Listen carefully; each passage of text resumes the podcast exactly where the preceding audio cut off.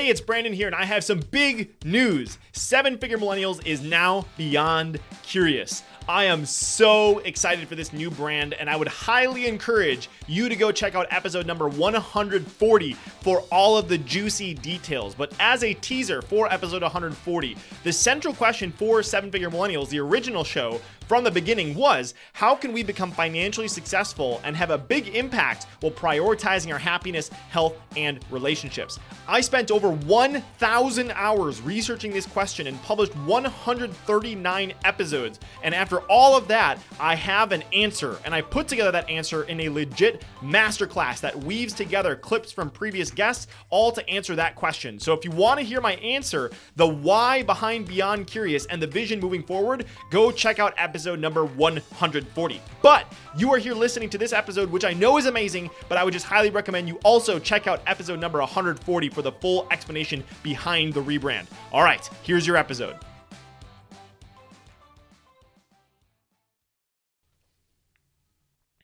Greetings, my friend, and welcome to today's episode of Seven Figure Millennials, where together you and I are doing things differently. We are choosing, we are committing to prioritizing our happiness, health, and relationships while building a business that creates a meaningful impact in the lives of the people that we love and generating the wealth for us to design a beautiful life on our terms. And if you are here as a first time listener or a seasoned listener, not only do I have a mind blowing episode for you, but I just wanted to take a second to tell you how much I appreciate you.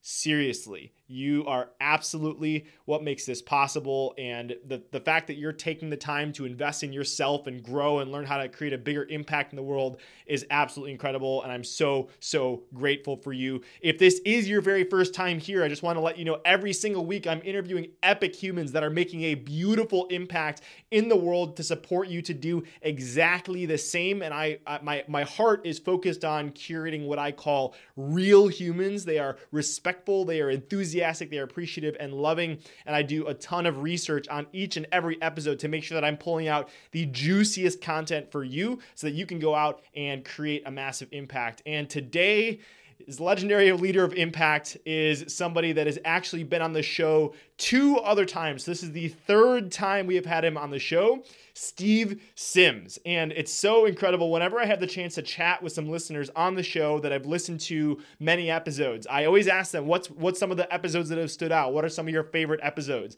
And Steve Sims is one of the names that comes up, and that is no surprise to me because Steve's other two episodes are some of my personal favorites that I've re-listened to multiple times just because he is one of the best storytellers I've ever met, in combination with the fact that he's done some crazy shit. He's pulled off things that you wouldn't even believe to be possible. So that incredible combination leads to just beautiful episodes. So if you didn't listen to part one and part two. I would highly encourage that you do that. But if you don't know who Steve Sims is, let me tell you a little bit about him by reading his bio. So, question for you What would you achieve if you weren't afraid of being laughed at?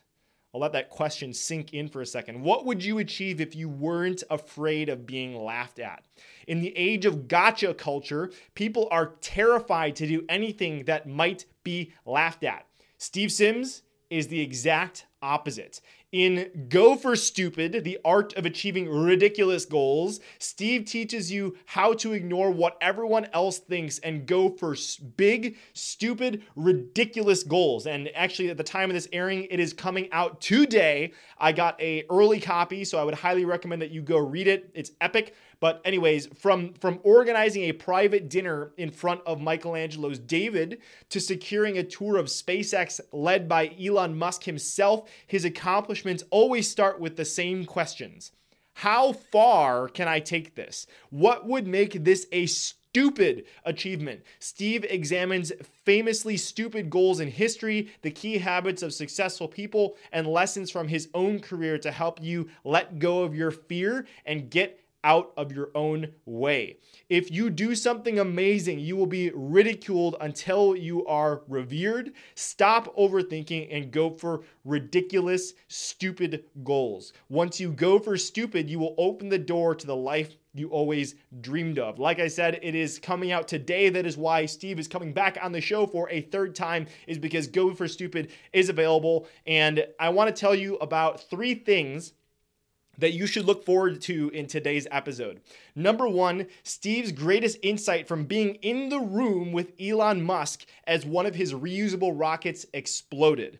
Number two, one thing that you can start doing today to succeed no matter what the state of the economy is like. And I know it's kind of on a lot of people's minds right now. And as a hint, this insight was gleaned from Steve's working with incredibly affluent clients. I'm talking billionaires for, for years. So what are what was that insight? Look out for that. And number three, the incredibly simple secret to making your ridiculous goals possible that Steve learned from Luigi in Florence. You'll find out why that's funny in just a little bit. That was probably I literally cried a little bit, some some tears of laughter as he told that story. So that was hilarious. So man, I am so excited for you to listen to Steve Sims part three. If you haven't listened to parts one and part two, I would highly recommend that you do that. In fact, what I'm considering doing is actually releasing a bonus episode where I stitch together all three episodes because they are just so good and it is so incredible to learn from somebody that has literally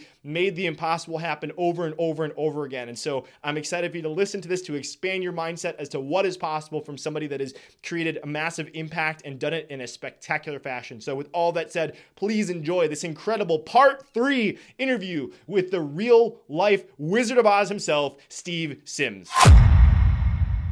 If you had to pick between A, making a ton of money, B, being happy, healthy, and surrounded with people you love, or C, making a meaningful impact on the world, which would you choose? The good news is that today we don't have to choose. So the question is how can entrepreneurs like you and me, who have a vision for our lives and aren't willing to settle for anything less, how can we become financially successful and have a big impact while prioritizing our happiness, health, and relationships? You and I are on a mission to find out, and we have an incredible journey ahead of us. My name is Brandon Fong, and welcome to the Seven Figure Millennials Podcast. Mr. Steve D. Sims, the first three-peat guest the guy that whenever I share and talk to episode listeners about the show, they're like, "Who's who the hell is that ugly bald guy?" And I brought him back a third time. Super excited to have you here, friend. This is gonna be a blast. Wow, the three-peat guest. That's look, I, look, I know you. I know your stature, so that that's quite an honor. I appreciate that. It's always an honor. I love I I love re-listening to our past episodes. So now it's my pressure's on me to top it with a third one. Pressure's on you. So let's go here. The context of this is you got a new book coming out. Go for stupid: the art of achieving ridiculous goals. And the kind of the basis is how to ignore what everyone else thinks and go for big, stupid, ridiculous goals. So I thought in Steve Sims fashion, we would always start off with a strong story that would set the tone for the book. And so I thought a good place to start would be back talking about your friend Elon Musk. I know that he's personally as somebody that is known for going for stupid, but you tell an incredible story about being with him as he's doing something that is going for stupid, trying to get reusable rockets to work, and you were in there with that while that was happening. So, we'd love for you to share a little bit about the context behind that and what you learned from being there for that experience it was a very powerful moment, and all of us have seen it. All of us can recall seeing the actual fuel cells of the rocket come down and land on this floating deck and tip over and explode like in a Hollywood movie fashion. But understand the premise of what started and created that, and then what he got from that. He's a child. And that's what I've always loved about Elon and a lot of the people that I'm very lucky enough to be able to associate with. He's a child in the way he looks at things and he doesn't overcomplicate it. He looks at it and goes, well, hang on a minute. What's the most expensive thing about going up into space? One of the most expensive things were these fuel cells. So he thought, hang on a minute. If we can get them back, land them, fill them up, send them back up again. Now, things are never as simple as that but the concepts and ideas always are. So he looked at one of the most easy ways to save money was to get them back. Now you think about it. It's gone up at like ridiculous speed. It's jettisoned off a moving vehicle and then it lands on that floating, a bloody floating platform. All of that is remarkable, but then it tips over and it explodes. Now, if I said to you, hey, do you remember seeing that? You'll go, yeah, yeah, I remember seeing that. But if I say to you, when was the last time you saw it? You can't recall. Why? Because the news stations don't show it anymore because he got it right. And I remember a moment down in Hawthorne at SpaceX, and they've literally got a control center down there. And they are watching all of this feed as it comes down. And there were a bunch of people at the back of this screening room, and Elon and all of these technicians inside the room looking at all of this data, watching the trajectory, watching the speed, watching the volatility of the ocean, all of these things. And it starts to land, and we're all holding our breath, starts to land, touches this plateau, and then falls over and explodes into flames. And I noticed something very physical.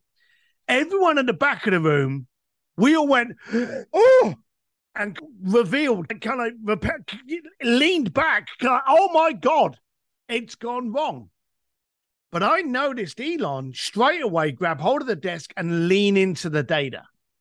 And I noticed that successful people they learn it they lean into the mistake physically lean into the mistake lean into the failure to go okay what went wrong here?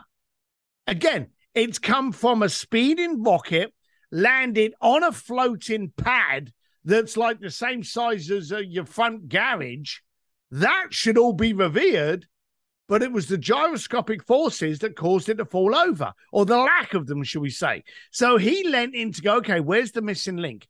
It wasn't a total failure because it landed on that platform, but it fell over and it failed. And that's where the education is. They lean in for that education. That was one of the greatest lessons I learned from him so brilliant. And i think that one of the things you talk about in the book is that some of the most successful people they're not afraid to be laughed at. We, we, talked about this other story in the earlier episodes where it's you have to be willing to be laughed at. They'll always laugh before they applaud. And another thing that i yep. highlighted from your book one of the things that you view as one of your superpowers is not caring about how people perceive you, right? Like you don't care if they're laughing. And it's funny that you mentioned that because I think that so many superpowers are like you don't realize how special it is because it's just second nature to you. But like to have the superpower of n- not caring about what other people think, it's oh Elon Musk can do that, Steve Sims can do that, but I can't do that. So I was just curious, like kind of building on this theme for if somebody hears that and they're like, how the hell do I give less of a fuck? I guess is the less elegant question. Like, what's what suggestions would you have to give to people? Because that's like a core theme of the book is not caring what other people think.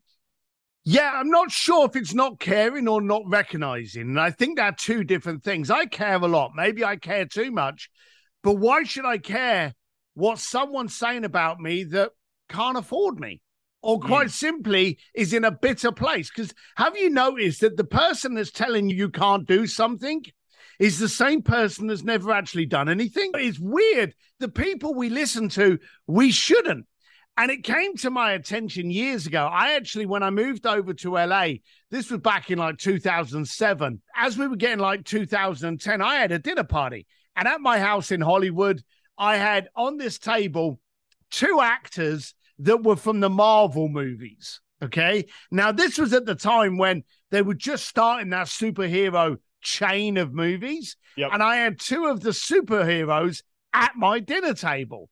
and we're all we're all getting drunk and we're having a laugh. And I'm looking at this dining table thinking, not bad from a former bricklayer from East London. Now I like cast this. you. I would cast you if I had the opportunity. I would cast you as Thor. I'd put you in as Thor, Steve. It, it wasn't Thor. There was actually when it came out, there was this evil cartoon kind of character that had a square beardy kind of jaw. I think it was called like Theos or something like that. Yeah, yeah. Um, Thanos. Thanos. They actually people kept on sending me pictures of Thanos going, This is you. Um, but I'm at this table, and the guy that was one of the actors, there was we had a guy and we had a girl from I won't mention their names, but they were from the Marvel movies.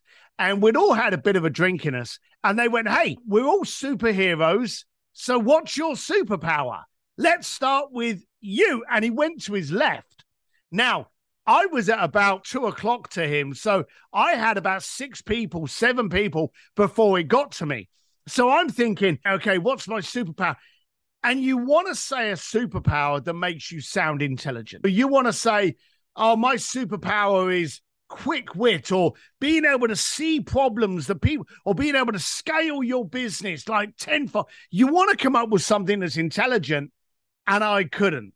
And they said, look, if you can't think what your superpower is, what would your superpower be?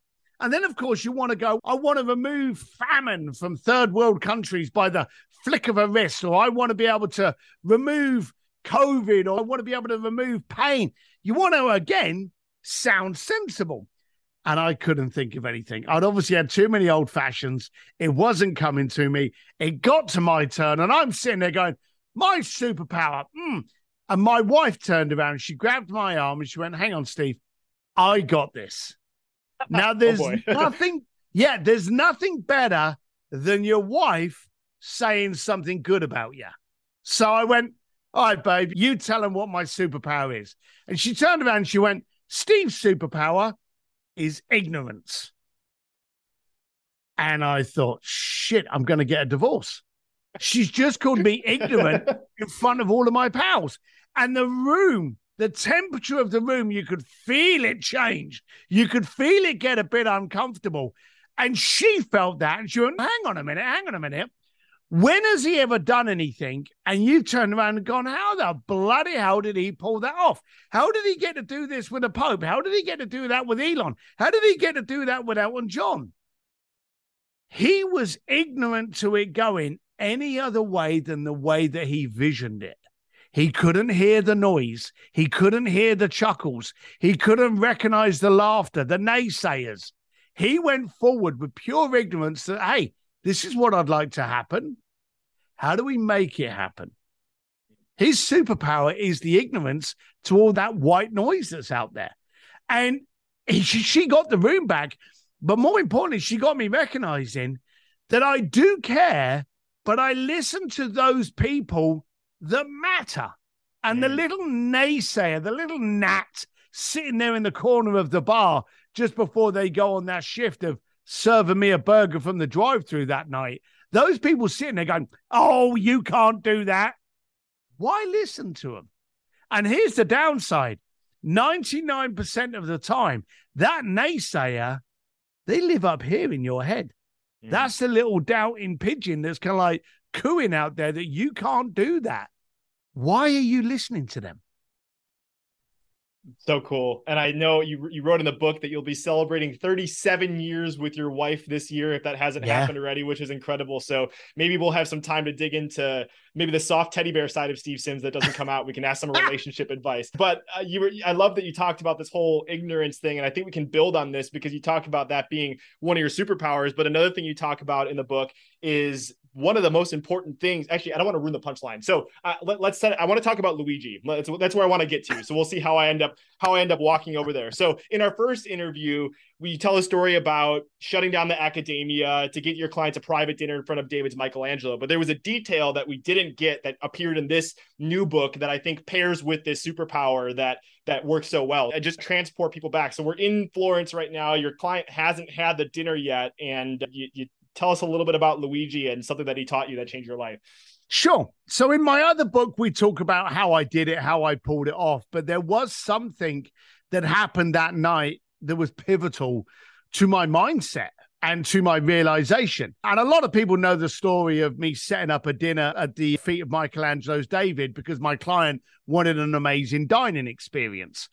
But what they don't know was that when I got the academia approved me for having the location, they gave this gentleman, this curator of the museum to handle everything going smoothly. So I would say to him, "Hey, I need the I need the piano in at seven o'clock," and he was like, "Yeah, it should be okay." And I said, "And the chef's turning up, so we need all his his apparatus and his cooking tools set up in the courtyard because we couldn't cook in the museum. We had to cook in the courtyard and quickly shuttle it in." Uh, and he was like, "Yeah, I'll- see what I can do." And every time I asked for something, I got this slight air of resistance and not exactly, sure, Steve, I'll get it done for you, no problem. I never got that. And this started to irritate me. So on the night of this dining experience, I had Andrea Bocelli in the in the corner, moving around, warbling to try and get his tone right. In quite simply, the worst acoustic room in the planet. You're in a museum full of marble statues, and I'm asking him to perform. It was terrible. So he's literally going, and they would play a couple of notes of the piano. It would echo like crazy. So they would pick up the piano, move it five feet, sit it down. And anyone with a piano knows that when you move it, you got to tune it again. So they would move it, tune it, test it, pick it up, move it, tune it, test it. This piano and Andrea Bocelli was dancing around the corner. And where they are, they'd already set up the meal. So the dining room, the dining table is all set up in this beautiful spread and the plates and the candelabra. It's, it was absolutely stunning. And my clients weren't even going to turn up for another hour and a half. So it's absolutely beautiful. And I'm speaking to Veronica, and on the right hand side, I could see this curator, and he had annoyed me. Now, I often tell people that I'm not the most mature individual in the planet. I'm a great friend. But if you piss me off, I'm going to poke you. And this guy's over there, and I thought, ah, I know I shouldn't, but I'm gonna. I'm going to teach him a lesson that he, he should kind of step up a little bit if someone's going to approach him. So Veronica went over, and I looked over to this guy, and I went, "Hey, Luigi, come over here." Now that was the first insult because his name wasn't Luigi. All right. I just wanted to put him in his place. And you've got to understand, this guy was about five foot five, maybe 115 pound if he was soaking wet with a backpack. And I'm 245 pound of ugly. So I went, hey, Luigi, come here. So he wanders over and I literally look down to him. And I went, hey, that's a pretty spectacular table, isn't it? And he's, yes, it is fantastical. It is wonderful.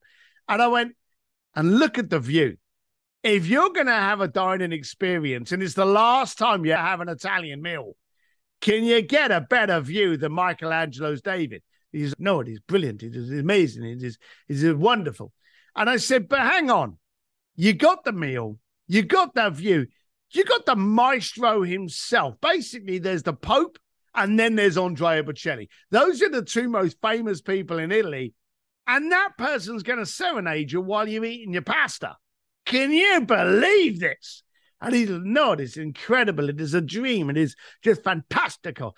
So this is where I wanted to give him a little slap just to teach him a lesson that he doesn't treat me like this. I went, so Luigi, and again, his name's still not Luigi.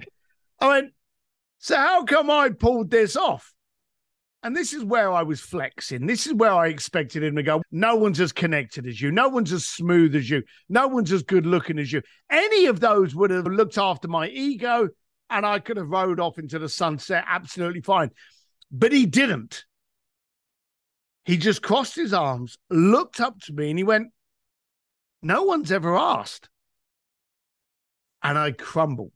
I literally realized that he'd got the side slap on me and then as I reared up, I saw him smiling. Now, we went on with that night. Me and him went out afterwards and had a Florentine steak, and we became really dear friends. And I never use his real name because he's a very private, quiet person. And I was in Florence literally last year for his birthday during COVID. I flew over, he was that important to me. But I suddenly realized that I had got all of the amazing things that I had got. I'd got into the rooms, I'd got the clients I'd wanted, I'd got the experiences I had wanted because I had asked. And I realized that we got an automatic no for every question we didn't ask. And it was as simple as that. This, you want a tactic to get ahead? Ask. You can't get any simpler than that. I did and I got an entire museum in Florence shut down because I dared to do exactly that.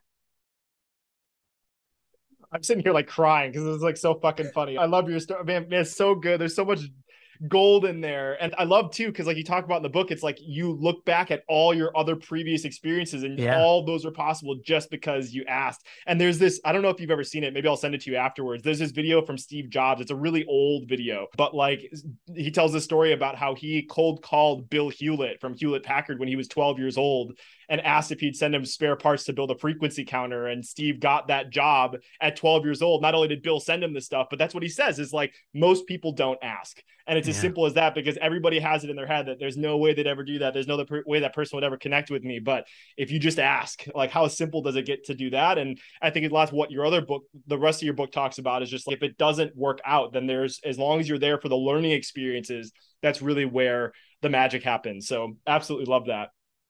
Yeah, um, there's, and I think that's also the issue we've got today is the society. The society is increasing that noise and self doubt. You'll sit there, and it's amazing. And you can try this. For anyone listening to this, try this. Go up to your mate and go, "Hey, if you could do anything in the world, what would it be?" And they'll go, "Oh, I'd love to. I know, play drums with Guns N' Roses." They will utter their dream within one nanosecond and then spend the next five minutes telling you why they could never do it. Oh, I'd love to do this, but oh, what do I know? I don't know them. I can't even play the drums. I couldn't do that. They wouldn't put up with me. I could never do that. We've become into a society now where we are the majority of the problem of us achieving what we want. We actually will put ourselves down and listen to the people that don't matter, including us, in achieving our great, ridiculous goals. Yeah. So good. So let's continue building on the theme of your book, like ignoring whatever everybody else thinks and going for big, stupid, ridiculous goals. Another theme that I saw in all in the first two interviews that we did, and then also in your book, is this concept of creating magical experiences for people. And we've talked about some of your events and the stuff that you do, obviously the magic behind that. But I think that this is probably one of the most important conversations that we could be having right now. And so I, I wanted to make sure that I set this up recently. So I, I've been studying lots of Dan Kennedy recently. And there's a quote from Dan there's no such thing as a good economy or a bad economy, only the economy you create for yourself. And one of the things that Dan talks about is marketing to the affluent is probably one of the most important things that you could be doing right now, even if we end into a recession or whatever it is, because it's in a bad economy the you need to be selling to people that can be that are unconcerned with price regardless of what's going on and so to tie that into your book i have this passage that i highlighted i'm just going to read it and then we'll build from this but you said there's always going to be a depression or recession or adjustment or inflation or downturn whatever you want to call it looming in the future and this scares a lot of entrepreneurs and business owners however if you have a valuable product if you have something that can answer a customer's problem, a recession or depression is going to help you. The only thing that happens in a down in a downturn is customers focusing on where they're spending their dollars. They know that where their money goes has to count. Rough seas make great sailors, and good entrepreneurs make a lot of money during adversity periods. And in your book, you talk about like Amazonification and moving away from transactional stuff. And you're like the king of creating experiences for people. So I would love to kind of leverage this other part of the interview to talk about how you create those experiences to not only market to affluent clients but to build transformational experiences with people. And i thought a great way to kick off this kind of topic of creating magical experiences would be another character from your book kenneth. So we talked about luigi. We'd love for you to share a little bit about kenneth and then we can dive into this topic a little bit. Wow. So you want me to tell you about kenneth? We can go into i would love if you have any thoughts initially on talking about experiences or you can share the story yeah. with kenneth. I'll let so you go let's, let's look into experience. And I, I want to stomp on me a little bit here because okay. Yes, I've worked with the Vatican. Yes, I've worked with Elton John. Yes, I've worked with Elon Musk. Yes, I've done all of these fantastical things, but that's not what creating an experience is. An experience is when two people create something that happens that the other person now has a trigger. Now, you think about it. You're driving down the road, you've got the radio on, some music plays, you're transported to a time, a moment for your first kiss, the anticipation of going to college, your first job, a picnic with your family, whatever. You're transformed and transferred into that moment by that music. Now, uh, Amazon does a fantastic job of creating zero trigger. In fact, their whole job is to create no friction, no emotion, no relationship. That's why we use them. But as human beings, we don't want to be Amazoned. We want to be the exact opposite. So when you're actually working with people, challenge them, ask them why, ask them why they want to do this. Actually, show you care. Your experience with a client, and think about it. When was the last time you had a great sales experience? Maybe when you bought the car. I buy motorcycles. I buy a lot of motorcycles. And my son went out the other day and I was with him when he bought his first motorcycle. And the guy that sold him the bike didn't fill up the fuel tank. So my son got to the bottom of the drive, basically, turned left, and the fuel tank came. To, within two minutes of him dry, riding that motorcycle, he had to fill it up with gas. Now, his euphoria was so much about the bike. He was like, oh, oh you got to fill it up with gas. But that shouldn't be the first thing he has to do when he's left the dealership. The dealer should have gone, hey, and I've given you a couple of hundred miles free ride. So Go and enjoy yourself. Get used to the bike. I actually contacted the dealer because of he he shot himself in the foot there. Okay. And here's the dumb thing. He argued with me on the phone. We sell the bikes, not the gas. Now, if you're selling something for 15,000, 20,000, how more expensive would it have been to have put 20 or 30 bucks worth of gas in there for that sale? But he argued with me on that to such a point, I will never buy that brand of motorcycle because of him. My trigger is I see the guy's bike, my son's bike, and I think the arsehole that sold him. I've now got a trigger onto that. So you don't have to think, look, if you buy my product, I'm going to set you up with a, a piano lesson by Elton John. What is the relationship in the trigger that you're creating that's going to have them see a product, see something else, and think about you? And you summed it up by reading it from the book. The recession and depression periods are not when people stop spending money, but they start looking at money for its value. And if you are ever having a conversation with your clients over the price tag, that is because you failed to demonstrate the value you provide. Every single one of my attendees at my speakeasies, my coaching clients, my media clients, every single one of my clients get to a slight point that they think they're ripping me off for what they're paying versus the value they get. And I get clients going, Steve, you haven't charged me for this. And I go, no, no, that's because it's included. I felt as though you needed it and I did it. And they're like, wow, you're taking it beyond the price point and turning it into the massive value they get that they can never quantify with a price tag. And that's what you need to be doing with your clients today. Kenneth did a good job of it, and I'm sure we're going to him you know, next, but you really got to focus. Are you creating a transaction with the people you're dealing, or are you creating a value?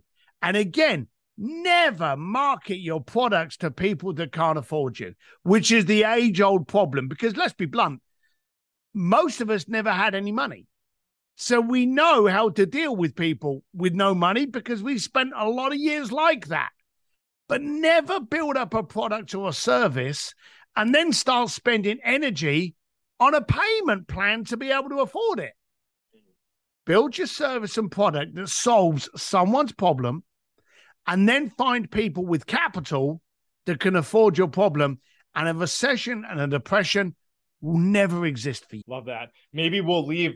Maybe we'll leave Kenneth as you have to go and read the book to go find out why I asked about Kenneth. Because there's no, because I want to zoom in on something that you said that was a small little detail, but I think it's so important. And you talk about this in your book. I'd love to expand on it a little bit. You talked in the very beginning about the experiences that that as much as you are selling all these incredible experiences, you're not actually selling those experiences. You're actually selling a reaction. Don't sell the item, sell the reaction is what you talk about. And you talk mm. about how really what you're selling is a cocktail story. And so I think it's really important for people to have this insight. So we'd love for you to maybe share some of your insights on getting to a core of what you really sell. I was taught this from one of the heads of Tiffany.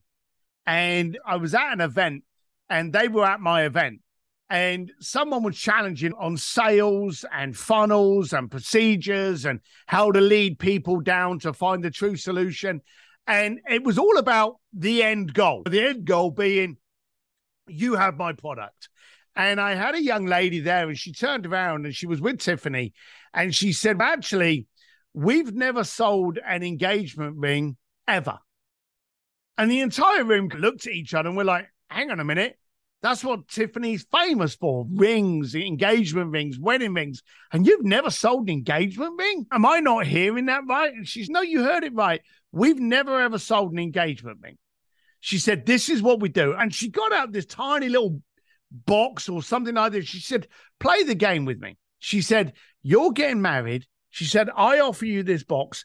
I open up the box. Inside is the ring that you are possibly considering. And this is what we do we take the ring, we stick it in the box, we turn around to you, and I go, I need to ask you, sir, what would her reaction be when she sees this? And they open up the box. So the gentleman, even though he's seen that ring along with a million other rings in that glass box, she's now reframed it into the reaction of how the partner would see it for the first time. And now what they're doing, they're going, they're not saying, hey, what would she think? Would she love this ring? What would her reaction be when she sees this? The Tiffany never sell an engagement ring, they sell the reaction.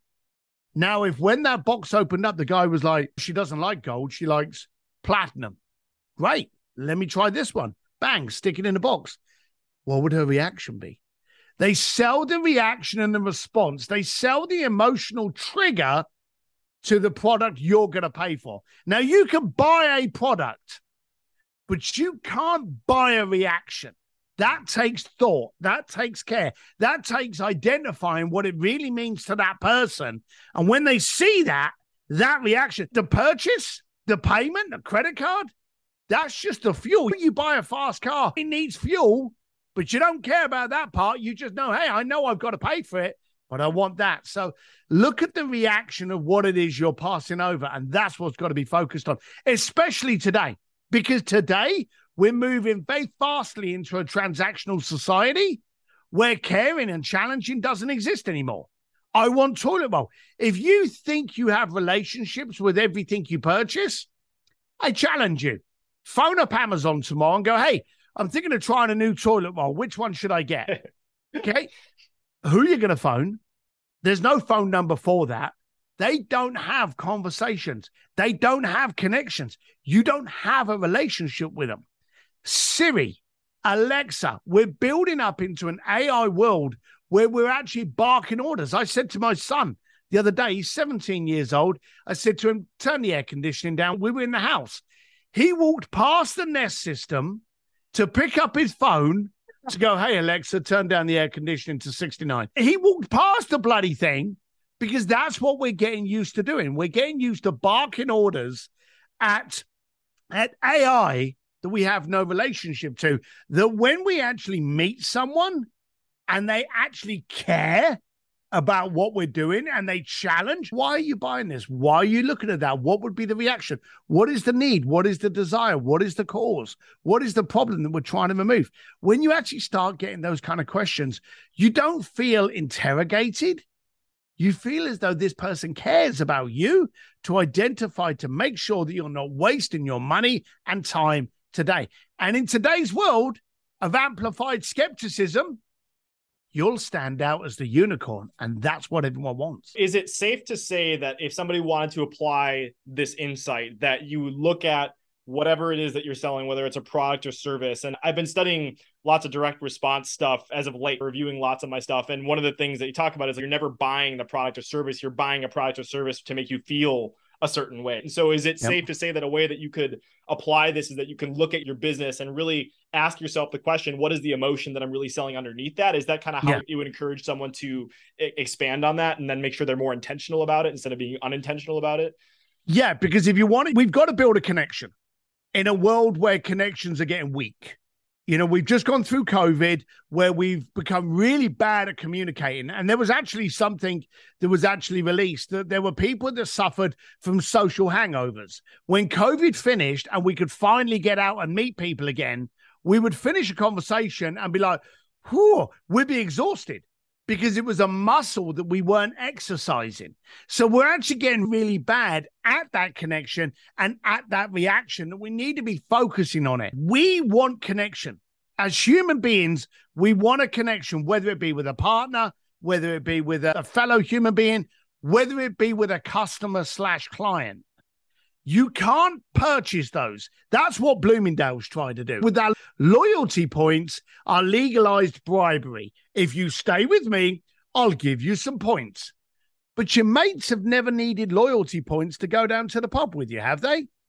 And when you're connected with another human being, when you actually demonstrate that you care, when you demonstrate you have value, when you demonstrate that you are the solution to that problem, that will have them coming back. And here's a beautiful thing even when your prices go up, if you demonstrate all of those items, they will stay with you regardless of your prices going up. Mm. So I, I want to continue zooming in on this because I think this is so important is like understanding what you're really selling. And another kind of aspect that I would assume is tangential to this that you talk about in your book is that there's two forms of marketing. There's aspirational and there's solution based yeah. marketing. And so I think that having this level of understanding also helps you to understand what you're actually selling. So we'd love for you to share a little bit about that as well. It's very primitive. Look, everything about you know me long enough. Everything about me is simple and stupid. I am very primitive. And a good friend of mine, Perry Belcher, once said that if you can't explain it to an eight year old, you don't understand it. So I tried to keep everything childlike level. And again, think about everyone that we revere your Larry Pages, your Steve Jobs, your Elon Musk they all are very simple within their cause, within their progress, within their trajectory. So I try to keep things really simple. And the second it becomes complicated, I avoid it like the plague. Hmm. So you've got to look at what your product is. And you first of all got to identify what sandpit does my product fall into? Now, there are two sandpits that exist, and I'll challenge anyone to let me know if there's a third or a fourth, and I would welcome that education. But in my experience, and I've got a media company as well, we only see two sandpits. And the sandpits are aspirational and solution. Okay. Now, aspirational marketing, that is the luxury car. That is the watch, the jewelry. Oh, you'll wear this watch when you've made it. You know, you think about every car advert. What do they do? They show a pair of hands on the steering wheel. They show it driving down PCH. They look to the right and there's a beautiful woman there. And they go, Oh, if I get this car, this is my life. This is my landscape. It doesn't look as pretty when it's in Idaho, but they will show you the pretty car driving down the Pacific Coast Highway. And that's putting you in that moment of aspirational. I want that lifestyle. That's why Birkin handbags, Cartier, Tiffany. If I turned up to my wife and she's probably not a good example because obviously we've been together for so long now. But when you turn up with your partner and you want to give her a ring, if you gave her up a scrumpled up Starbucks bag and in the bottom of the bag is a diamond ring, would she like that? Or would she like the one that comes with the little blue box that's got the little bit of velvet tie around it? You undo that. There's another little box in there. It smells of rose petals because that's the basket it's been laying in. You undo that. You lift out the box, you open it, and there's the identical ring. One of them is aspirational, and that is the luxury market. Now, solution based doesn't care about that. To give you an example, if you wake up at one o'clock in the morning and you've got a headache, you go to the kitchen counter, you open up the uh, the medicine drawer. There's a box of uh, headache tablets in it. When was the last time you looked at those tablets and went, "I don't like the logo. I wonder if there's another box in there." Doesn't happen when you need your toilet cleaned, when you need your car fixed. You don't care about the branding. In fact, a lot of the time, your mechanic doesn't have a logo. Okay because he solves a problem. So, your product and service, the first thing that you may be doing, may be confusing, is are you trying to make your solution based product aspirational? Because you don't need to. Okay. Mm-hmm. Find the person with the problem, and all of that aspirational nonsense no longer exists. But if your product is a hey, once I've made it, I'll buy these tailor made suits. I'll buy that handmade shirt. I'll do this. I'll do it. Then you got to focus on the story of achievement in order to focus on the scarcity, exclusivity, and the aspirational quality of that product. Yeah. And I think this ties into like our earlier interviews is that to really nail down that solution is being able to listen to what they actually need solved because oftentimes you talk about how that what they might tell you at the surface level isn't actually yeah. what they want. You have to dig a few layers deeper. So if you want to combine those insights with the previous episode of just understanding how to ask the questions and challenge what people are actually wanting at their core because what they may not even have the capability of being able to express what they want and being able to dive deeper and build around that is just absolutely incredible.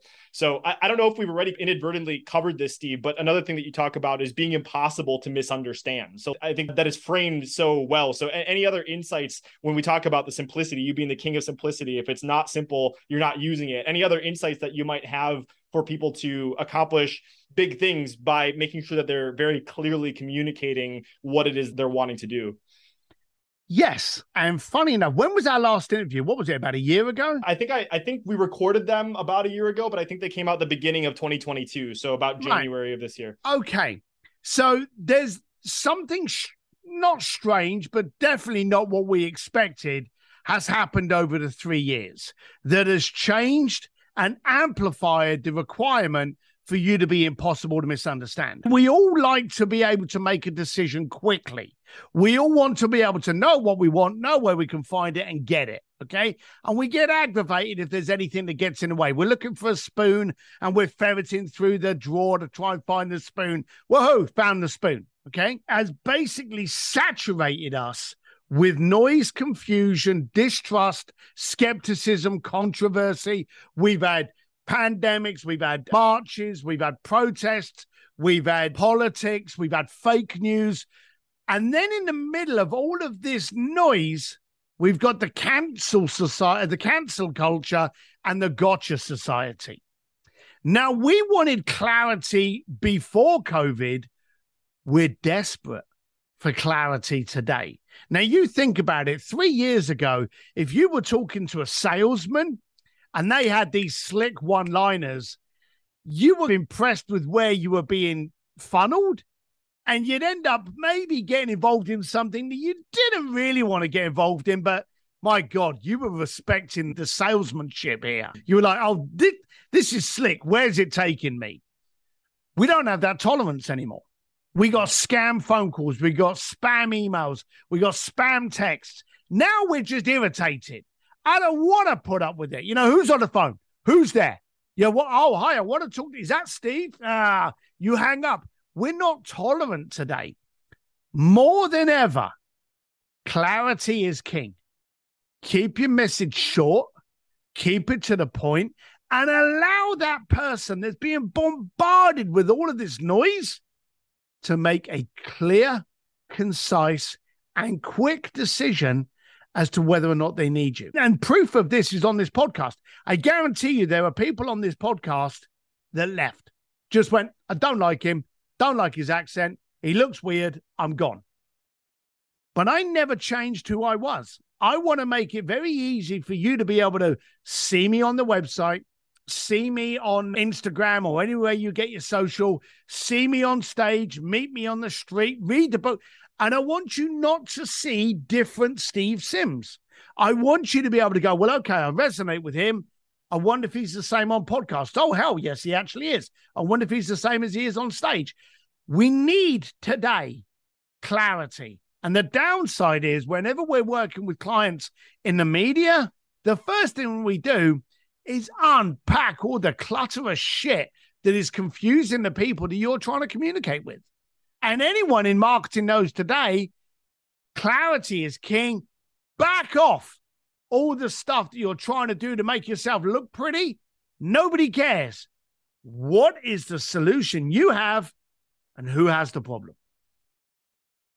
Another very simple way that somebody could do this is just look at your writing. Look at the, the copy that is on your site. Look at the copy on your emails. There's an app called Hemingway. I'm pretty sure that's what it's called. Like oh, Hemingway yeah. app. And it, it'll rank how clear and how simple your sentences are. And like the most successful copy the most successful messages are like literally fourth grade level. Not to say that your audience isn't intelligent but just think even if you're marketing to a rocket scientist that can understand everything they need stuff that's digestible because they got a billion other things going on. So i love the simplicity of understanding how clarity is king as you said is just super super powerful. So you cannot explain something too easy you cannot explain things too simply. If you're fortunate, and I've had Peter Diamandis, Ray Kurzweil, Elon Musk, Larry Page. I've had conversations where they've spoke about stuff that, whoa, my God, is way out of my IQ level. But they've explained it to me simply enough that I've been able to go home and have a conversation with my wife about it. Mm.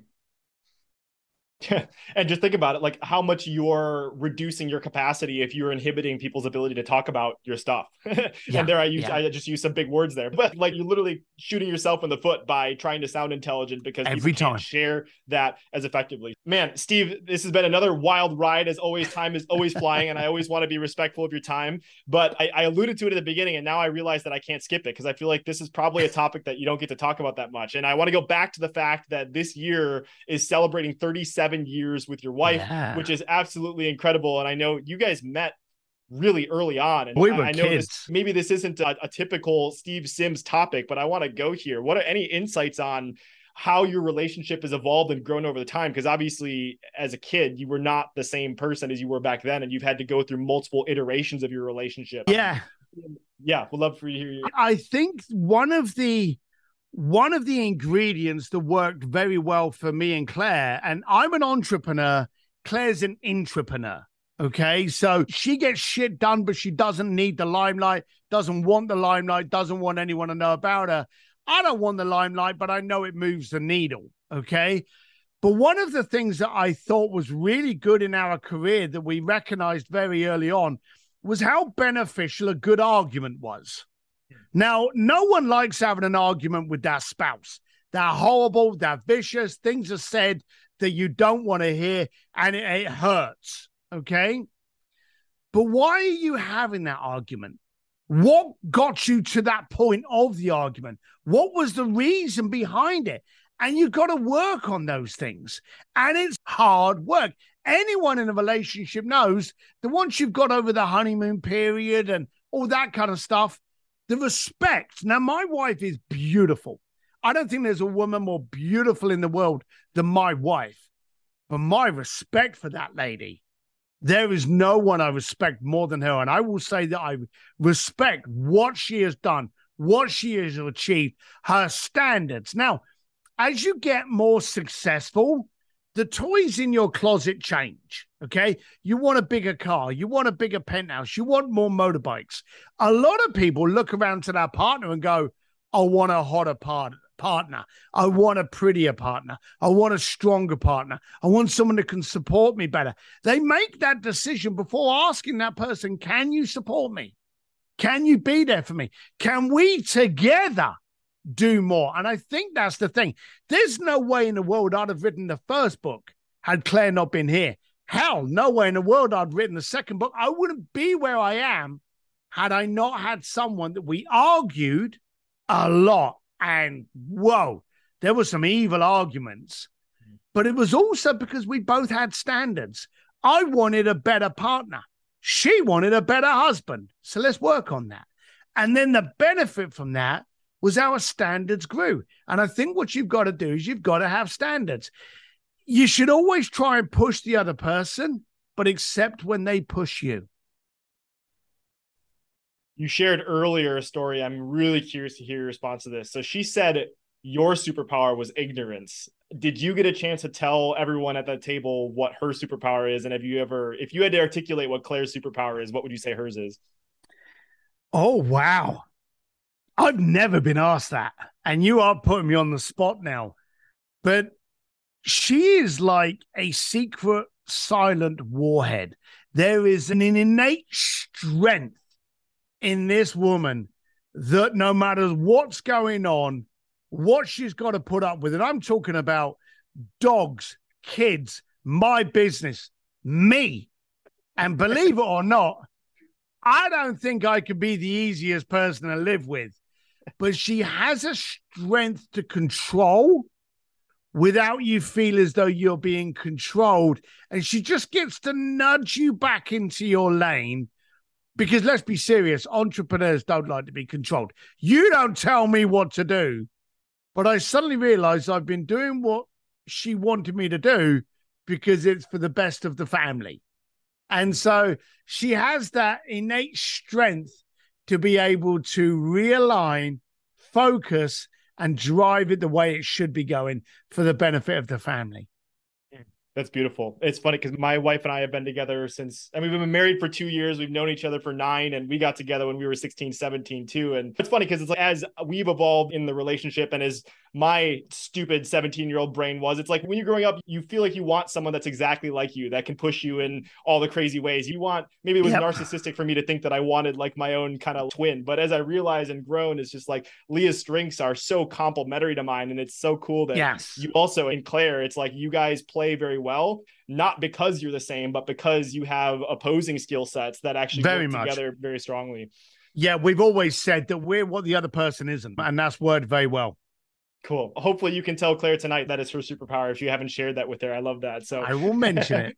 Love it. Love it. Steve, any, I know we're wrapping up here. So, any final things that you would love to cover that we haven't covered about your book? And then, obviously, anybody, we're releasing this on the day that it comes out. Or so anybody can go check out Go for Stupid, the art of achieving ridiculous goals. To use a little bit of Steve Sim accent there. Maybe I butchered it, but go check out the book. I read it. I loved it just as I love blue fishing and would highly encourage anybody to see the incredible stories that Steve has and how he's managed to accomplish the impossible over and over again. Go check that out w- any other final comments or things uh, requests of everyone listening yeah the book is not a glory hole of how wonderful i am. It is the revelations and understandings i've got that I can put out there for you to tactically be able to do something for you, how you can increase your relationships, how you can heighten your standards, how you can benefit those around you by increasing your clarity and removing your confusion. So, this isn't just a fairy tale, beautiful sit down with a glass of wine.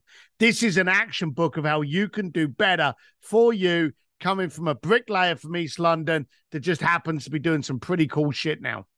I'm just going to have one ask for you listening right now. And I want you to actually, I used the word in the very beginning of that sentence ask. I think that's my biggest thing. If I could ask of you right now, is ask. Like I, I just feel so blessed to spend time with Steve and the other incredible humans that come on my show, but it, it's because I asked in the beginning. And the more and more you practice that, I think it's really important that you get the first few under your belt because yeah. the first one is so out there. But once you realize that people will say yes when you ask, and that the better you get at it, the better that the more responses will be, the stronger it gets. So there's my call to action for you. My biggest takeaway, my biggest permission that Steve has given me is just to ask and go for that really stupid goal that it would be you, that you want to be laughed at, but you're going to be a lot stronger as a result of asking and whether it happens or not. I just think that's huge. So there's my ask Appreciate for you, Steve. Thank you so much for coming on for the third time. You're welcome back. We can do a four P or five P when the other books come out. but I appreciate you so much. This has been a blast, and we'll talk to you soon, my friend.